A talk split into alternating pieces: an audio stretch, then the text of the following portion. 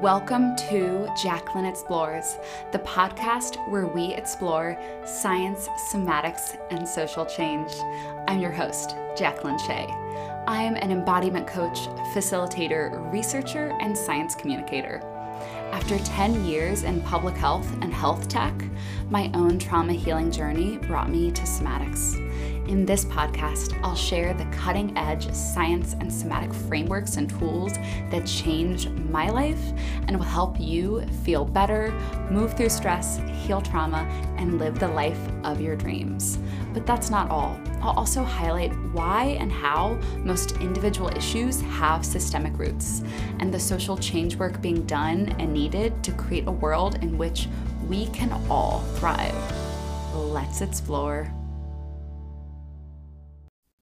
Hello, dear one. I'm so excited to record this today because tomorrow is the six month anniversary of Jaclyn Explores.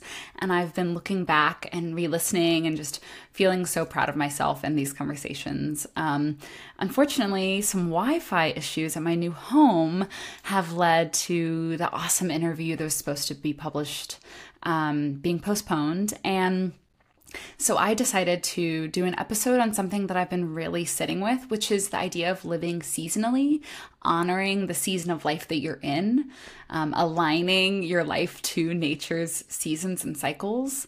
Um, and how that's basically radical, very anti capitalist, and deeply somatic.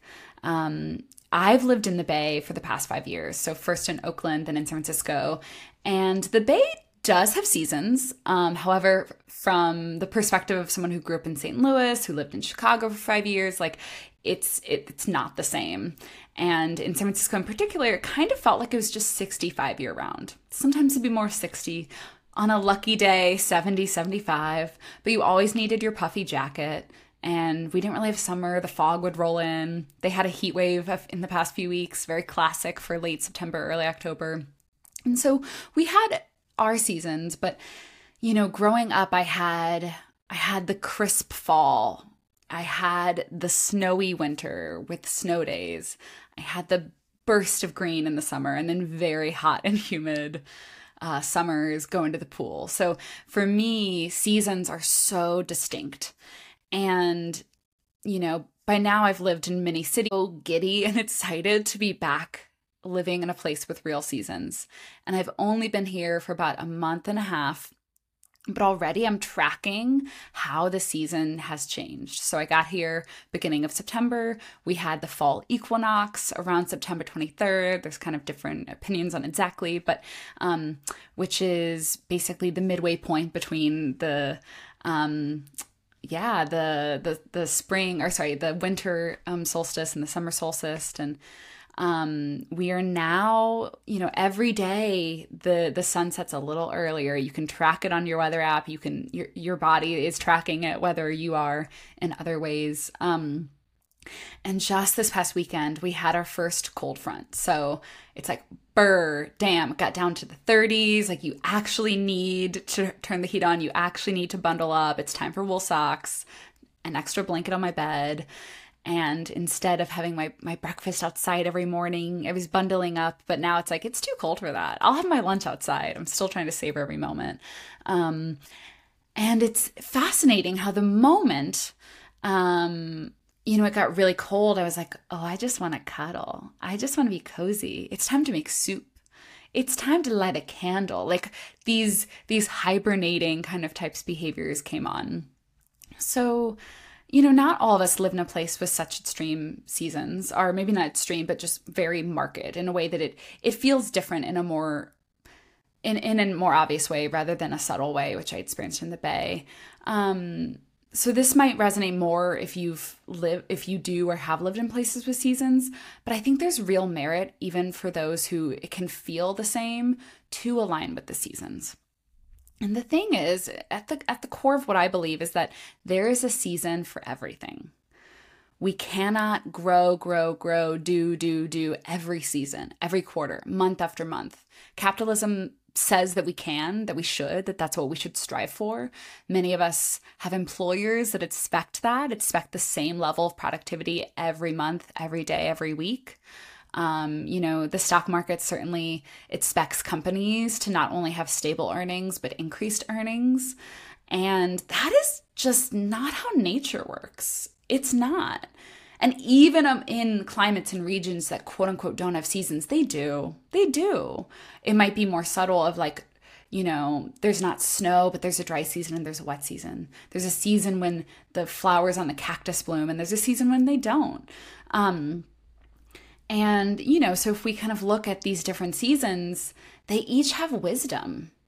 We can see that in plants, but I think our body really evolved to follow that wisdom. And so much of our modern struggles, you know, may be related to us not honoring that wisdom. So, you know, most obviously, it's like winter is so clearly a time for rest. What do many animals do? They hibernate. They literally go to bed or they, they try to use up as little energy as they can. Um, you know, all the plants mostly, not all, I shouldn't say all, but many plants stop growing. They look as if nothing has happened or nothing is happening, but also happening under the surface. Definitely a lot of growth happening under the surface and this building of energy as we have more sun. And then summer is this abundance of energy where all the hard work from the spring is now really showing. It's really fruiting, it's producing. Um, and when we have so much daylight and our bodies are like, yeah, let's do it, let's go. And now we're in fall.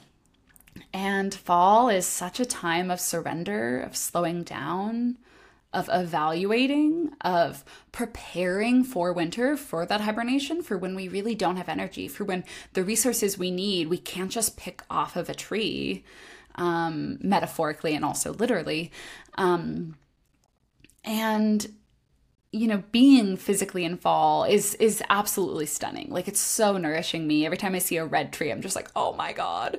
Um but i just learned something recently that is so beautiful and so symbolic. And it is that during fall, as trees are, le- are you know, dropping their leaves, changing colors as the nutrients are leaving the leaves, and then the leaf ultimately falls off. Um, what the tree is doing is actually sending more energy to its roots.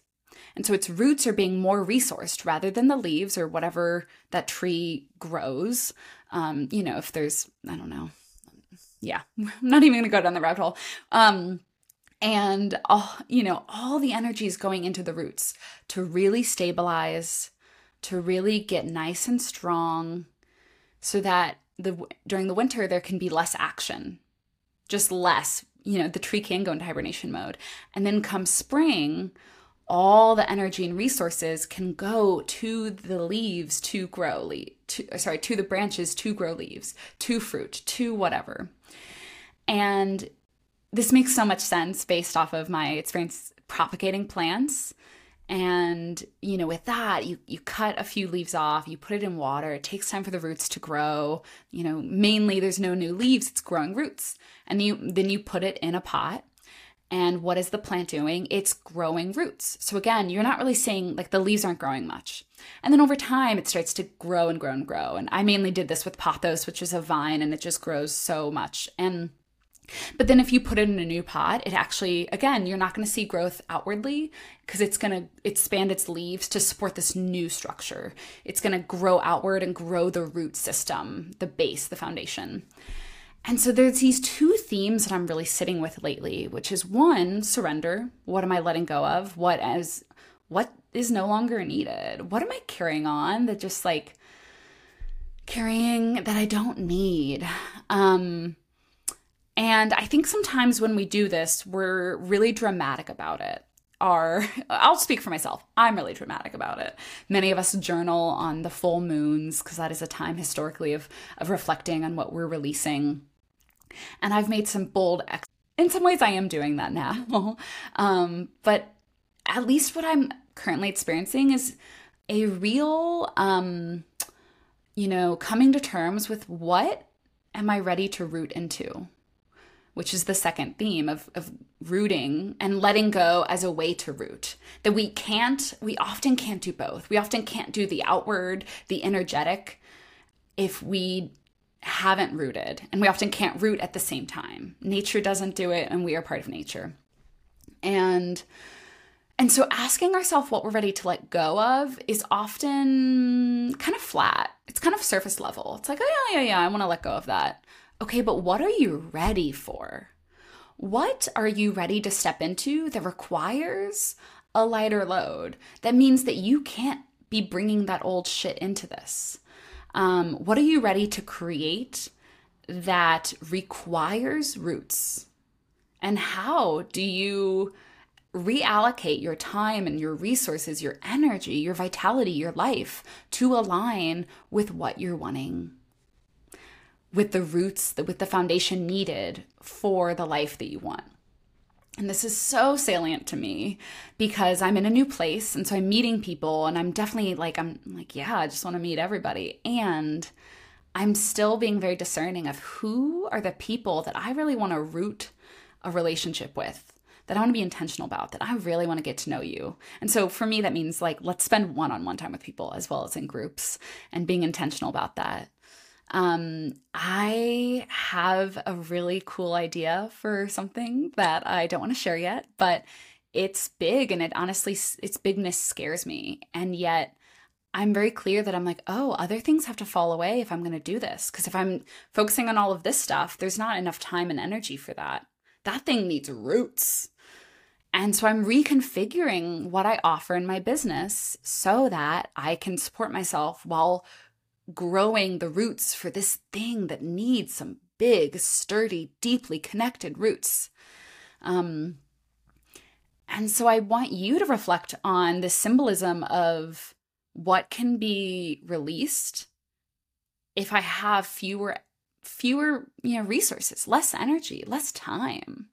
Honey, when the when the sun's setting at 5 p.m., like how do you want to spend your time? It's a lot easier to maybe be less intentional when we have sun until nine, um, just as one example. But also the very real changing changing weather. Um, I mean, what, again, like when I'm cold, I'm like, let's cuddle. My desire to to do work or to do things that are highly energetic is less, and and and that's okay. Um, so, what are you ready to let go of? But maybe first, what are you wanting more of? What are you ready to root into? And with that comes this acceptance of like, okay, there's roots that are really built out, invested in um, during the fall. And then there is a period of kind of going dormant, of being, of existing, of maybe not over efforting more than we really need to, which is so against how at least Americans uh, spend the winter. We go hard. Um, and so, what needs to be nourished if there truly, truly, truly are, are less resources? Um, which is how I feel when the sun sets at 5 p.m. It's like, I'm tapped. You got all out of me that you're going to get today. Um, and, you know, as we oriented at this time, we still have a few weeks before daylight savings if you're listening to this right when it comes out. But as we orient to this sh- this shift that for me, right, you know, it feels so salient right now in a way that it didn't when the the equinox was just happening. But um as we orient to this, you know, many of us struggle with our mental health more in the winter. Um, either being diagnosed with or self-diagnosing with seasonal affective disorder, SAD. Um, and there are very real causes, and sunlight is absolutely a key one. And I do just want to say, like, you know, lamps help, but also if you can just get outside as soon as possible in the morning, within the first 30 minutes to an hour, go for a walk, just like be a lizard in the sun, even if the sun is 30 degrees, you know, that's what the outside temperature is. I highly recommend, and there's great data on that. But um I think this is my humble opinion as well as others, but I'm saying it is, you know, maybe we wouldn't have seasonal affective disorder if we honored the wisdom of that season. If we honored, wow, I have less energy. Maybe I should do less. Maybe I should sleep more and be more intentional with the energy I have. I'm not saying don't do anything, still work out, still be social, but maybe working 40 hours a week and ending my workday when the sun goes down isn't actually doable in the winter. Maybe something like working more like 20 hours a week so that we have the time to do those other things for ourselves, but we can do more rest in the winter. Maybe that'd be more supportive. And so there still might be a general gloom or tiredness, but it may not be depression if we do not have to push our bodies past their capacity in such a way that our bodies then protest with such extreme sadness, fatigue, lethargy, etc., etc. Um, so I think for me, like that's such a clear example of like, what if we worked with the wisdom of the season rather than against it? And fall is a transition to that place. And so as you're thinking about, okay, how do I do some self care in advance? Knowing like, oh, yeah, December, January, February, those are hard months. Maybe we don't go into those with like just optimism of like i'm just gonna do it all just like i always do. It's like well maybe you know maybe what you do in the summer is not what you do in the winter. And how can the fall be a time of preparing for that? Again of rooting. So maybe you need to root into relationships because you tend to feel isolated in the winter. How can you do that now so that they are there when you need them? What are the hobbies that you can start cultivating now? So when there's less energy those pathways are built. Um, what are the somatic tools you can develop now when you're fairly regulated so that when your system has less energy, when you are more in a shutdown state, those tools are somewhat embodied, they're easier to enable. And what are you going to let go of so that you're not carrying the same load that you are now when there's less light in the day, when there's less energy, when your animal body wants to rest. I'm an overdoer. I'm an overachiever. I'm someone who's like, I can do all of that. And I'll be honest, in many ways, I consistently feel like I've bitten off more than I can chew. Um, I love that about myself. I like I love the the optimism and I love the drive and and yet I'm very much in a season of like I can not do it all by myself. How do I get support? What actually doesn't need to get done? What can someone else do? How can we change this? How can how can i be more so doing what i want to be doing and less of what i don't want to be doing? And part of that is entrepreneurship privilege. Don't get me wrong though like there are many hard aspects and i have to pay people and i have to figure out how to you know make enough to pay people. And and it's it has its challenges and i i really want to validate that there's jobs where there's not much flexibility. There's homes where there's just stuff that's got to get done. Someone has to do it. Um and, you know, often we do have more choice than we realize. There's ways to get flexible, there's ways to shift, there's, you know, um, there's creativity and flexibility to some degree. And often that starts with us reflecting on what's not working, what's too much, what are the trade offs of if I want to do this, then I can't do that. Or if I, you know, we, we all have 24 hours in the day, how do we want to spend them type deal. Um, and from that point of reflection of what am I rooting into? What am I letting go of? What needs to be adjusted? How can I start those conversations? Maybe it's not possible, but you never know if you don't try. Um, yeah, I, and I think the other thing I just want to say is there is so much wisdom in this period where we are also thinking about death you know, that is very much so the theme of the fall and the winter. The plants around us in many ways look like they're dying. They're changing colors and then losing their leaves, losing what they fruit, what they grow. And then they go through this period of, of being barren. And I think our culture really struggles with death. But how can you think about death in a way that's supportive, in a way that recognizes that actually nothing ever dies, it just changes form? So the energy that was in those leaves is now in the roots. That's beautiful. So it can create new life for next year and beyond. Um, how can you mourn your dead so that you can continue to be connected with them and be nourished by that relationship, even though the person may not be there? How can you mourn what you're letting go of? How can you mourn the hopes and aspirations you had for this year that didn't happen because life changed? Life happened. Um, and so when you're in the dark of winter, that death or that absence of life doesn't feel so profound. And for many of us who have lost a loved one, the holidays are hard. Um, so I'm not kind of, I, I don't mean to necessarily say like grieve now so you don't have to grieve later, but more so as we're in a season of shifting, of what feels like going within, hibernating, and in some ways dying, how can we approach that from an intentional way where we're feeling all the feelings? We're getting clear on what we are ready to release, what is ready to essentially die and fall away, and what are we ready to to cultivate and to plant and to root. So those are just some reflections. Take them, leave them. Um, you know, get somatic about it. Go spend time in nature, contemplate on leaves, like notice their beauty and let it stir in you whatever it stirs within you. Journal, do my body scan meditation. Um, and at the very least, consider how can I live more in alignment with how my body um, is during the season? What does my body need? Am I needing more rest? Do I need to change my wake up and bedtime as the daylight and the daytime changes? Um, how can I honor the wisdom of what's here, such as my body needing rest, with you know things like exercise intentionally to give myself maybe some of the happy chemicals that we get inherently just more of during the summer. And yeah, reflect on what living cyclically means to you.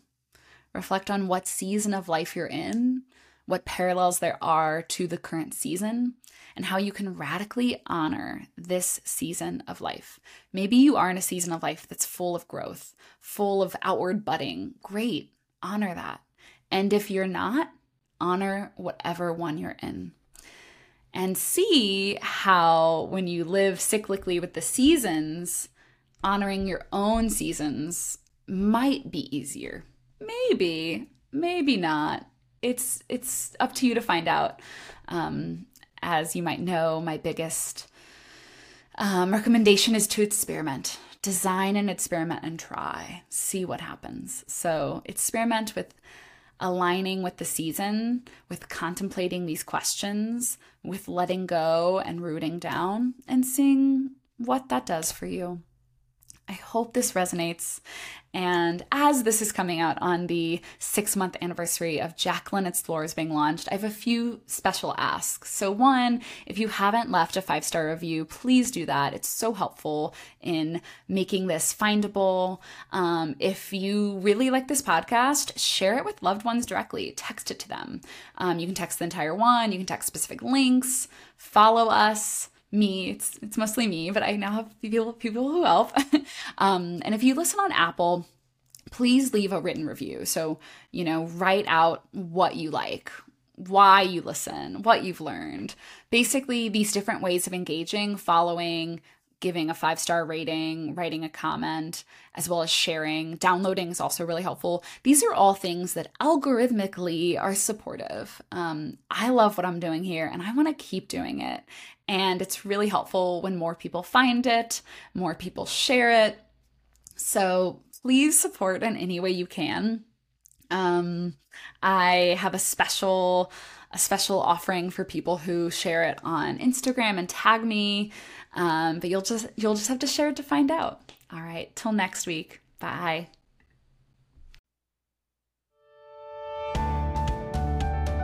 All right, that's it for today's episode.